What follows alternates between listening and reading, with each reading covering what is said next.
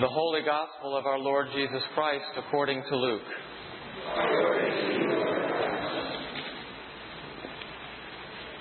Someone in the crowd said to Jesus, Teacher, tell my brother to divide the family inheritance with me. But Jesus said to him, Friend, who sent me to be a judge or arbitrator over you? And Jesus said to them, Take care be on guard against all kinds of greed. For one's life does not consist in the abundance of possessions. Then Jesus told them a parable. The land of a rich man produced abundantly. And he thought to himself, What should I do? For I have no place to store my crops. And then he said, I will do this. I will pull down my barns and build larger ones and there I will store all my grain and my goods. And I will say to my soul, Soul, you have ample goods laid up for many years. Relax, eat, drink, be merry. But God said to him, You fool, this very night your life is being demanded of you. And the things you have prepared, whose will they be?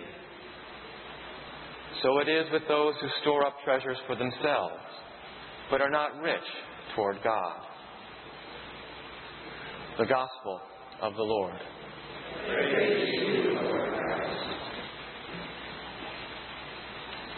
I don't know if you noticed this, but um, this morning, the front page of the New York Times, um, which uh, I actually do read before going out the door, just to make sure that the world hasn't ended. Um, and I think they might know before anybody else. But there was a there was an article uh, this morning, and it was about a gentleman who uh, lives in Silicon Valley, and he's a, a very bright, hardworking gentleman uh, who has managed to acquire approximately three. $3.5 million uh, into his bank account by virtue of his hard work and dedication. Uh, however, when asked uh, what his future was to be, basically he said, Well, that's not enough. Uh, I'm going to be doing some extra work, and I work from 7 to 7 and long hours on the weekends uh, so that I can really make a big killing. Now, I don't know about you, uh, but frankly, I think people like that give the rest of us with $3.5 million a bad name. and um, this this text uh, from Luke um, might be one where you, you think we know where we're going, and, and yet, and yet, and yet, this probably is going somewhere else. And what I mean by that is that here we are in the sleepy summer season, maybe not expecting to hear too much uh, challenging spiritual uh, works or ideas, and yet there it is. Jesus is right in our face, and he is saying, Who do you love? Who do you love? Where is the area of ultimate concern for you? Where is it? And this is a parable about somebody who truly got it wrong about what the important things in life are. You may remember that um, seminal book by Viktor Frankl called Man's uh, Search for Meaning. Uh, if, if you don't know it, uh, it's, it's a book, uh, sort of a uh, biography, sort of an autobiography, sort of a, a, a work of theology uh, written by a man who was in Auschwitz. And this was a man who not only survived, but for whatever reason was graced by God with insight and uh, paradoxically enough, uh, love uh, towards those uh, who had uh, incarcerated him and killed so many uh, of his people. And in this book, he says, What was it that was different between the people that died and the people that lived? And he acknowledged, of course, that a great deal of it was just pure random chance. However, he also observed that in the aftermath of the Holocaust, the people that seemed to cope the best were people who had some purpose for life. Not necessarily God, but usually it was. In other words, man's search for meaning and ultimate value begins and ends with God. And if we don't do that, if we don't choose to obey that, then we will end up like this poor man in the parable. Now, Jesus sort of warms us up to his topic because he's walking through the streets and this uh, young fellow comes up and he says, uh, uh, Lord, I'd, I'd, like you to help me uh, get some money out of my brother. Um, and you got to understand, this is an inheritance thing, and the younger brother only gets the money from the older brother if everything is okay. And so he, and also there's a percentage that he can get, um, and he can get a lot or a little. So this young man is coming up to Jesus saying, I want you to make my brother hand over the cash as much as possible. And of course, our Lord treats that re- request with the disrespect that it deserves. He says, That's, come on, that's not my job. I'm here for other things other things. Ultimate meaning, ultimate meaning. I'm here for other things. And then after that, he tells a story, which is a parabola, a parable. And that's where we get out of ourselves and out of the actual story into a whole new area. And that whole new area, again, is what's really important to you. Well, let me show you this gentleman. And this gentleman uh, is hugely wealthy. There's no doubt about it. Um, in fact, we know that he has worked hard all his life, and he has had one occupation and one preoccupation only throughout the whole span of his life accruing more wealth. Period. That's what this guy is doing complete preoccupation with his uh, possessions, having goods, having prosperity. And of course, our Lord is implying don't go there. It, because once you're there and you have yourself surrounded with your possessions, what you have is a situation where you're surrounded with your possessions. And that's it. That's it. In fact, they may even hold you captive, these possessions. So that's the first thing that's wrong. That kind of preoccupation cannot lead you to God and cannot lead you to happiness, and it can't lead you to greater understanding. It, in fact, does the opposite.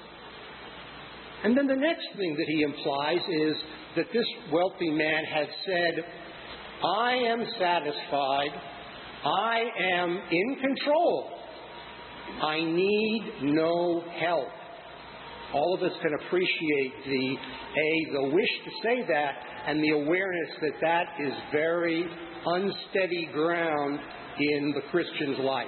I can do it on my own every time. Absolutely not. And this man's delusion of self sufficiency will damn him forever. He does not understand that he has to turn to his fellow man and he has to turn to God for his help. And so, great wealth does create the illusion of self sufficiency, and our Lord is saying, no, no, step away from that. Next, I think it's obvious, and uh, any of us who have uh, uh, uh lived through the the 90s and the 80s with, with Mr. Gekko, the stockbroker who accumulated huge amounts of money uh, and uh, used them unwisely and gained them dishonestly, can understand that greed isn't just sort of a passive thing. What happens, I think, is you become possessed. Sort of like perhaps what, you, what happens to you if you get possessed by any of the seven deadly sins it gets into you and it completely erodes your character, your spirit, your attitude towards others. You forget about all that. They just lapse. And that's why greed is so dangerous because it is like a caustic acid that burns away your soul. And then literally you have a gaping hole in your heart. There isn't anything left. because of greed, because you want more and more. You can never be satisfied. Uh, you can never get enough. Um, we're fortunate, perhaps, in, in reading Dickens' A Christmas Carol, because Scrooge, who had been dedicated to that life, led primarily around the world by his nose by greed, gave it up. Morally, however, his partner did not give it up. And so he died in a terrible way with terrible burdens, which we heard about in the first chapter of that book. So greed is not a thing that we should get too close to. And I think there's a lot of things in our society which say that greed is, is good. Just like Mr. Gekko, there's the Gekko, there's there's several other people, uh, and anybody who's uh, managing one of the hedge funds uh, that uh, is still extant uh, will know. Uh, we will have heard that they have all done beyond anybody's wildest dreams. I mean, that amount of money is ridiculous. It's ridiculous.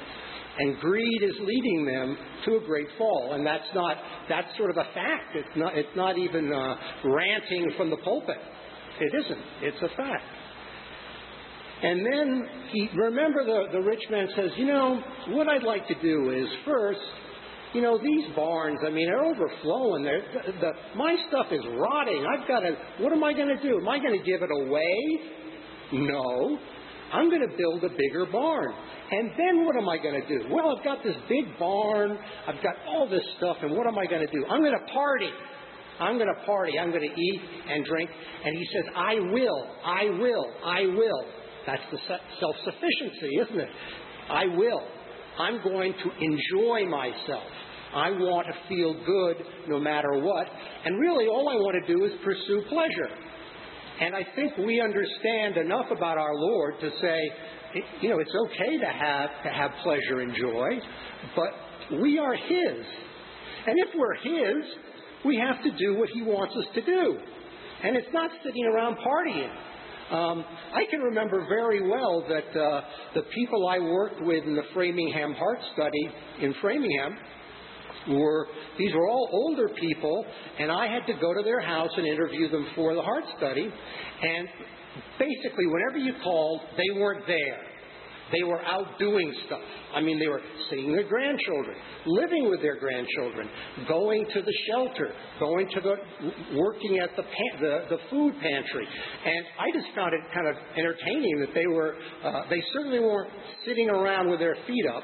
And I think most of us know the dangers of uh, a, a retirement like that, where you don't do anything, or you don't develop any interests before you retire. I mean, I can tell you a very grim statistic that uh, uh, uh, men 65 to 70 have a much higher death rate if they retire at 65 than other comparable uh, cohorts. And what, what it means is somebody's worked for General Motors for 30 years, uh, they no hobbies, they didn't do anything, maybe they went to church a little bit, but they don't, they don't have anything. And they go home and they sit in their living room, and frankly, they drive their wife crazy, and then unfortunately, they die. They really do. I mean, it's a very unfortunate thing. In other words, the more you have, the less likely you are to face that kind of end. And by what I mean by the more you have, I might I mean a relationship with God that helps you kind of you know reach out uh, and and do more. Um, and I think a lot of us uh, uh, uh, are observant sometimes that people have sort of, uh, you know, a, a hidden atheism about about their possessions. In other words, they might say, "Well, I believe in God in theory, but I'm really going to be my own money manager, and I'm going to accrue all this wealth, and that stuff's okay." And it's sort of a, it's sort of a uh, uh, a two a two level uh, kind of thing, and it's it's not quite honest, I think. Um, and and so Jesus uh, is pulling us back. Uh, at all times, away from things which, sadly, you know, we're human and, and that we might sort of tend to drift off into. And he's saying, listen, um, you know, this fellow who had so much and was enjoying himself so much and was planning on hanging out lying down and, you know, just resting on the beach in Cancun, It didn't happen because God wanted him now. Because why? Because he's God. He's not, he's not in charge. We aren't in charge. That's all the more reason why we need God. We need to understand that He is uh, uh, our, our leader, He is part of us, and we can turn to Him for guidance. We can. But the option of just materialism ends up, uh, as I said before, with materialism. And that doesn't go anywhere because after a while, you don't delight in any new things. You don't care. But they don't speak to you, they don't speak to our soul.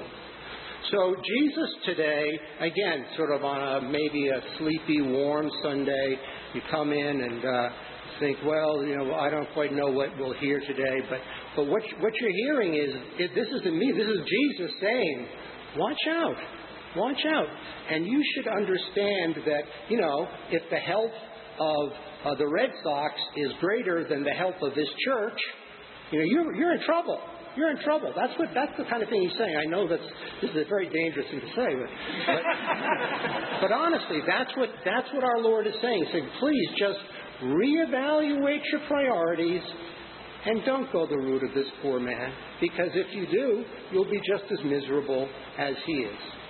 In God's name, Amen.